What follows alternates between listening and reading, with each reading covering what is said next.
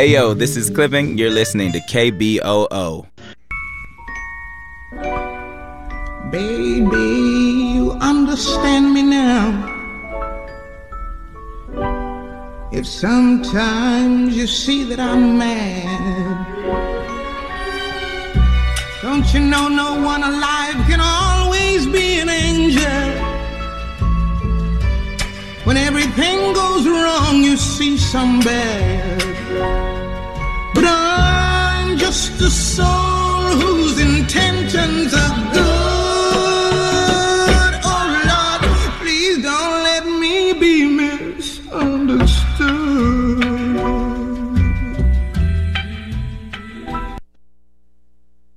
Good evening. You're listening to Prison Pipeline here on KBOO Community Radio. Today we're going to be talking with Dr. Avon Hart Johnson, the president and co founder of DC Project Connect. And uh, we're also going to be talking about the upcoming International Prisoners Family Conference, where Dr. Hart Johnson is going to be speaking. Dr. Johnson, Dr. Hart Johnson, welcome to Prison Pipeline. Good morning. It's my pleasure to be here. Thank you for inviting me. Thank you so much. Um, let's start, first of all, just with an introduction. Dr. Hart Johnson, can you tell us a little bit about yourself and your work around the field of incarceration? Absolutely. Uh, my work started probably about uh, 20 years ago. Um, I have done a lot of volunteer work, and I've always had a sense of compassion working with families in crisis, and working with young children in particular. And, you know, one of the things that you'll probably find as a radio host is that people always come with a story.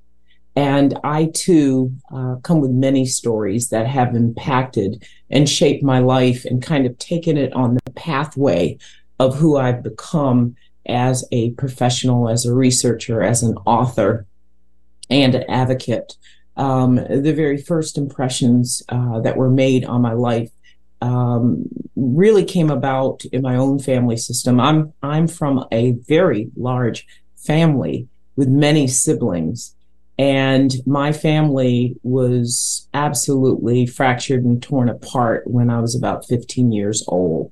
Uh, I was on my own, nowhere to go, um, basically homeless. So you're looking at a trajectory of someone who was 15 with with nowhere to go to a person who has, you know, become a PhD. And that's a heck of a journey. And what that journey entailed and uh, gave me focus is that um, my brothers and sisters were all placed in foster care. And so we as a family were broken apart. And that was a major crisis in my life. And what it did is it helped me to understand um, the uh, importance of family connections. And so, even though my foster, uh, my my brothers and sisters were in foster care, there were ten of us, and they were all placed, you know, maybe coupled and placed in foster care. One of the things that I did not know and did not find out is that the reason that we were placed in foster care. My father had somehow, uh, you know, ended up missing. Who knew that my father was in Attica State Prison? Oh my God, who knew? You know, so we were dealing with this aftermath of scattered children all over upstate New York and we finally came back I, I, you know i guess i was around 20 years old and i started taking in my siblings the best way that i could having a job you know making my education a priority.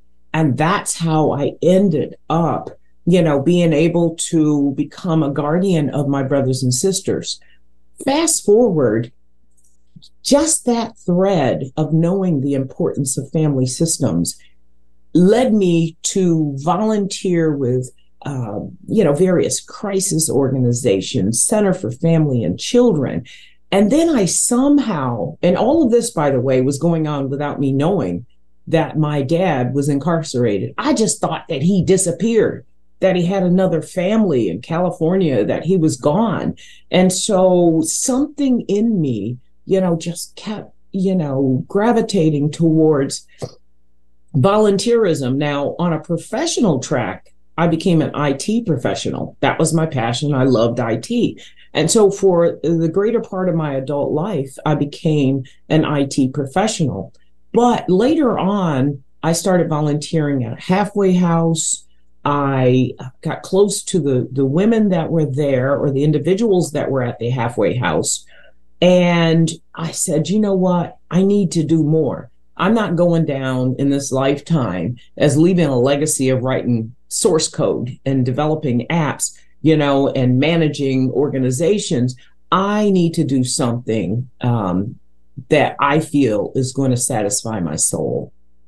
And so, having said that, I decided to um, pursue a second master's degree. My first master's was in IT. My second master's degree uh, was in forensic psychology. And it really brought together two intriguing things that really moved me, and that is the psychology of human behavior and the law. I was really, really interested in both. And so, what forensic psychology does is it brings together those two uh, essence of understanding the human brain and what drives behavior from you know the underlying perspective of what gets people incarcerated basically and through that i learned about family systems and you know which was something that was a draw on my heart about in 2014 i decided with all the insights and everything that i understood about forensic psychology, I decided that I was going to work on my PhD. And my dissertation was on the impacts of incarceration on family systems, uh, in particular, Black women. Because I knew that Black women, somehow, when you look at statistics, you realize that Black women are the ones who are incarcerated at a higher rate if they've got family members who are incarcerated, it is likely that they're going to receive a harsher sentence. It is very likely that they are going to struggle because we know that uh, Black women, in terms of the living wage, you know, they're going to earn less than their counterparts. So all of that kind of came together. And I said, you know what? I'm going to start DC Project Connect. What does DC Project Connect do? And what was it designed to accomplish? Basically, to provide families with the information resources, deliver services um, at a halfway house that helps women who are coming home from prison to reintegrate into their family system and to basically understand the tools that might not necessarily be at their fingertips, but something to help them to stabilize the family and to reintegrate into the family system. So standing back and saying, what does that look like as a nonprofit organization? Well, even though you have a center a centered approach to a set of goals and mission, which was to provide information resources to, for families affected by incarceration. The other component of that was building strong networks within the community and not just stopping at the community level. What does that look like? Well, it's collaboration. Getting to know all the players in the space. I'm outside of Washington, D.C. So understanding that we are in Washington, D.C., the epicenter of nonprofit organizations and government, right? And so that gives us a powerful platform to come together, collaborate with other like minded organizations because you can't do this work alone. Mass incarceration is so big that if you threw everything at it, using all the resources and local organizations, you still have big problems that need to be solved. And so, with that in mind, the idea was to build uh, networks of individuals as a hub and to, to uh, connect with like minded individuals and those basically who have other ideas, innovative approaches, such as international uh, networks. So our research and our advocacy took us into the space of local, national level, which is the International Prisoner Family Conference. I was that's how I uh, you know made a connection uh, with Kayla uh, Victor and the uh, her mom at the International Prisoner Family Conference. From that, there were various uh, spin-offs such as the International Coalition for Children with Incarcerated Parents, of which I serve as the vice president. So I guess when you look at the work that we do, the primary products are uh, children's books to explain incarceration, because ch- children are often lied to about where their parents are, as I was. You know, where was my dad all these years and why did he just disappear? Well, there you go. You know, so we created a series of children's books that were based on research done with caregivers to understand what are the challenges? What do children face? What do you see your kids going through? We extrapolated from that using methods of what we call bibliotherapy, using books for healing. And we were able to take that and to put it into books that were uh, graphic graphically displayed, user friendly, using a therapeutic approach of bibliotherapy, which means that you're using sight, sound, you know, senses or whatever, and you're bringing the characters to life where a child and their mother at a distance or the reader at a distance can look at a situation that's similar to what they have gone through and basically walk away with the idea that I see myself in the story. I believe that I can overcome these odds by taking uh, steps towards self determination. I can take actionable steps and I too can find hope and I too can make my life better. So our work is kind of broad, but yet it narrows on that very specific uh, focus on how do you take the most basic element of society, the basic unit, which is the family system, and to bring that together and stabilize that family system. What are the resources that are necessary in order to accomplish that? And the answer to that question is what we provide as a nonprofit organization. Thank you. The International Prisoners Family Conference is happening October 18th to the 20th, and um, it's going to be a virtual conference this year. Um, can you talk about your role in the conference, uh, Dr. Hart Johnson, and what are you going to be speaking about? Sure, sure. So I am the chair of the Advocacy and Action Coalition.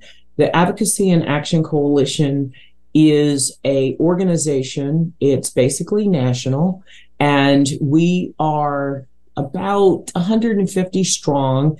With any given year, we have working groups, a cohort of uh, comprised of a working group that t- pulls together resources. Um, we decide as a collective what the resources are going to be for that year that we're going to provide families, and we're going to present it or unveil it at a conference. Uh, this year, uh, we are unveiling a simulation. It is a virtual simulation with a workbook that describes the prison visiting experience from multiple perspectives. A six year old boy, a grandmother who is a caregiver of the six year old boy, a prison receptionist, a prison visiting uh, guard or corrections officer, and the incarcerated individual who is the dad of the six year old boy. And we bring together virtually a role play uh, that will be played by the various actors. And we focus on the brain, the body, and the emotions with an underpinning of understanding and recognizing how stress can impact all of your biological systems as well as your emotional functioning. And so, what we do using a very elementary approach is help people to understand how stress shows up in their everyday lives to give them that boilerplate or that basic baseline understanding. And then we build from that and we say, okay, now add stress. Now add crisis where the body's systems are at capacity and you know and we help them to understand how different people no matter what faction of life whether you're a corrections officer whether you're working in the reception area or whether you're the grandmother planning for this five and a half hour drive to the prison everybody's bringing a backstory um, to this prison visit. And so this year we're going to unveil that. Now the international prisoner family conference is a unique space to be in and the reason that it's unique is because it brings together families in a non threatening, in a safe space where they can hear about resources and they can hear about what other organizations are doing. They can kind of step outside of their bubble um, in terms of feeling like they're isolated and alone. Now, there is an advantage to having a virtual conference because number one, it's not costing as much for you to leave your home and travel. And number two, you are actually, you, you have the option of leaving on your camera or turning it off. You can listen and take this information in. It also brings together practitioners where they're sharing knowledge in terms of what are the programming that's going on in this state versus the other state. What are some of the ideas that people are bringing to the table? What about you know, uh, public testimony, you know, before your local council per- person. How does that happen? How do you do that? Or the question about how do I move from being a person who feels victimized by incarceration to a person who is empowered to use my voice you're listening to KBOO Community Radio, and we're in our annual fall membership drive. You can help us meet our $55,000 goal by going to kboo.fm slash give to make a contribution today. All donations will be matched up to $14,000 thanks to a generous group of anonymous donors. KBOO's independent programming is only possible with your support. Give now at kboo.fm slash give. The conference is a powerful platform and it gives us a voice. And, and you know, there's something very um, interesting about when you use your voice. I think there's a steadiness that you have to get to, a place of resolve and a place of reconciling what has happened into your life that you can now find that silver lining to make you feel like, okay, this is this is why this event has happened in my life. Um, one of the things that you'll probably know, and you probably have realized that as you listen to the stories about incarceration, people will tell you that incarceration was a major event. It was a big event, but there were other events going on in life. And that's the nature of life you know, we don't get a clean slate and just kind of a linear path towards life. And then we, you know, go ahead and leave our legacy behind. There's all sorts of stuff that goes on when you're lifing, right? And so the thing about incarceration that makes it so significant and defining is that it changes what we co- consider the assumptive world.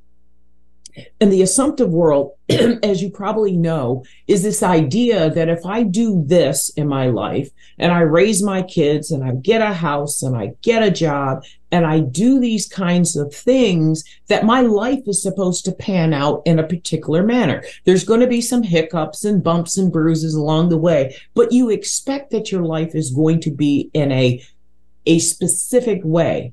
What happens when your assumptive world has been challenged it flips the script and all in a sudden everything that you knew or thought you knew that is supposed to occur in your life now seems like a big blur and it's confusing and you don't know what to do. In my research i call this this this point of crisis uh, vicarious imprisonment Because what it tends to do is make you withdraw from life, want to hide, want to nurture yourself and try to figure out how to get your regain your footing. But it also acknowledges the fact that you're grieving and that you need to find a way to cope. And so there's some deep pain. And I was talking to a bunch of students last night, and Barbara Allen, one of our uh, advocates, um, she mentioned that when she went through um, an incident in her life, she felt as though she needed to withdraw and just hide, not just from the stigma, but because her life was turned upside down. And she felt like she was going through this rabbit hole and it's just tunnel vision. And I would acknowledge that that is part of what happens when your assumptive world has been challenged. You have a tendency to feel that uh, that everything was there was a before and now there's an after, and you're dealing with these unknowns, uh, dealing with the prison system, dealing with attorneys, dealing with uh, the uh, going to prison visits. And here's the thing that shows up. I call this thing the wait phenomena that has a tendency to make people feel powerless and even more stigmatized. What do I mean by the wait phenomena? When you have a loved one incarcerated, you're always waiting. You're waiting to find out where they're going to be placed. You're waiting to find out what what, what uh, you know when they're going to get their phone privileges, when they're going to get their visiting list, if they're allowed visits, when they're going to come out of solitary confinement, when you're going to get that collect phone call.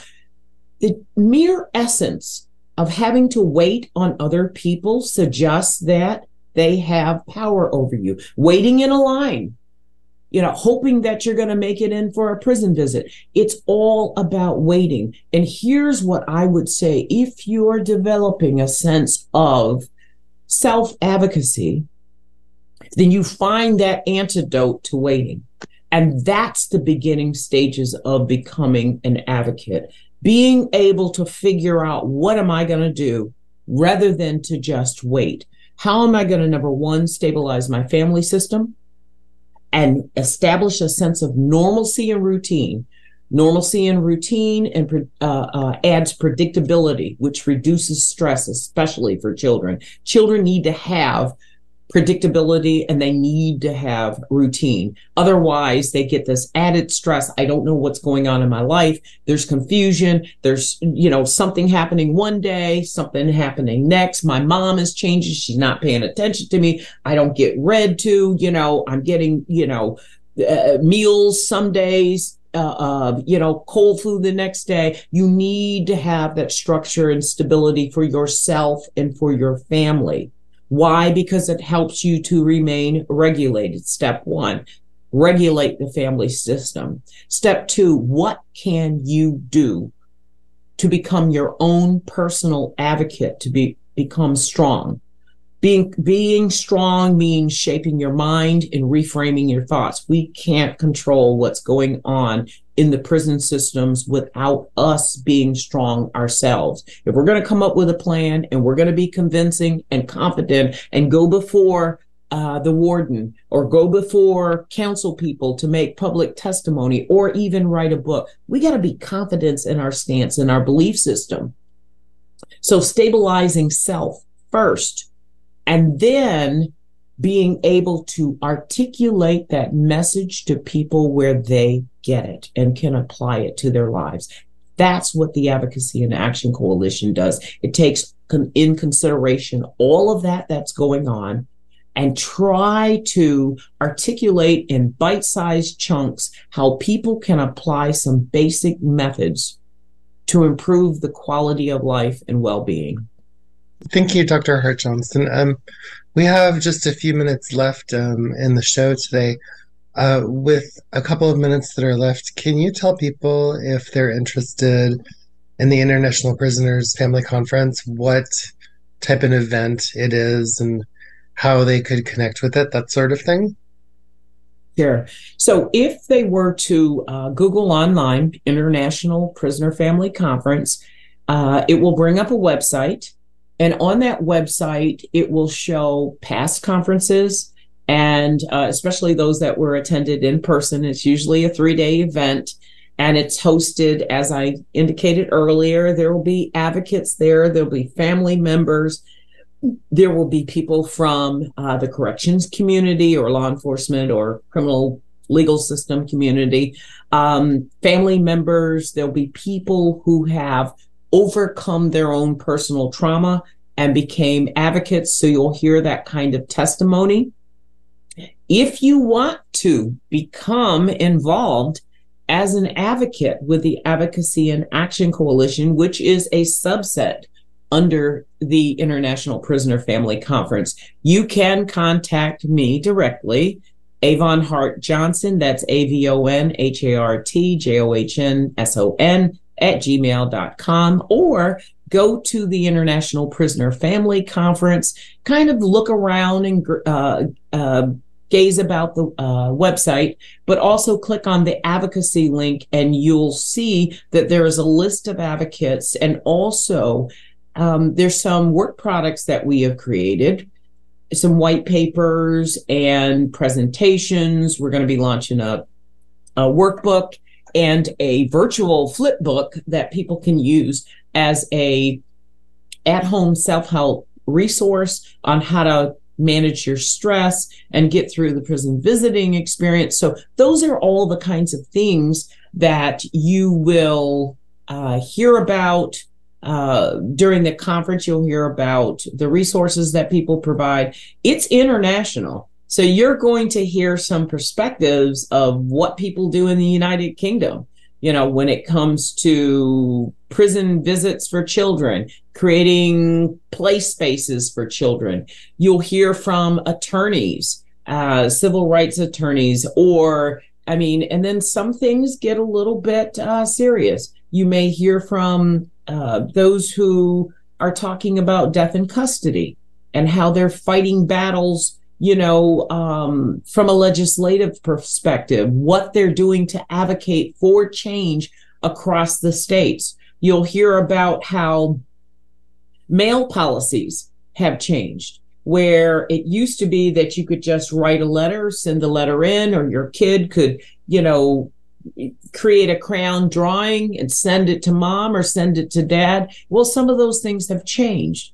You'll you'll hear about uh, you know the 50 state analysis in terms of what's changing with communication. So there's a lot of a lot of information that will be disseminated and it'll run october 18th through the 22nd our uh, working group advocacy and action coalition is going to present on wednesday. We're going to open the conference. So we're really excited about that. We've got part two one and part two where we're going to share resources. And well dr hart johnson thank you so much for joining us today on prison pipeline. Thank you for having me. It has been a joy. And uh, if you ever want to have a conversation in the future I'm willing to come back and chat a little bit. Great. Thank you so much. You're listening to KBOO Community Radio, and we're in our annual fall membership drive. You can help us meet our $55,000 goal by going to kboo.fm slash give to make a contribution today. All donations will be matched up to $14,000 thanks to a generous group of anonymous donors. KBOO's independent programming is only possible with your support. Give now at kboo.fm slash give. Baby, you understand me now. If sometimes you see that I'm mad, don't you know no one alive can always be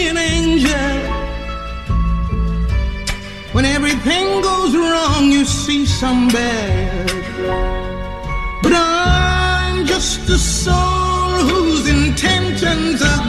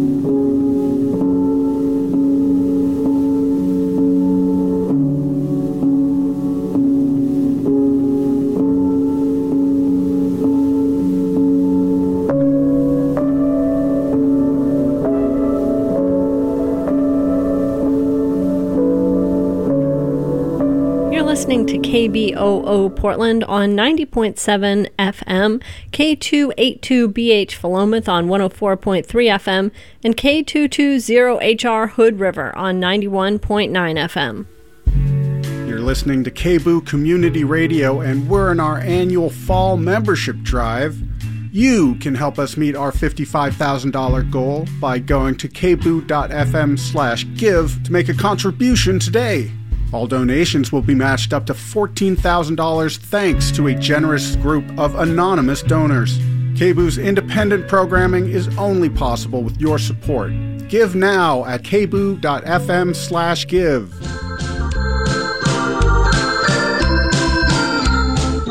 KBOO Community Radio is a proud media sponsor of the Dia de los Muertos celebration on Wednesday, November 1st from 12 to 10 p.m.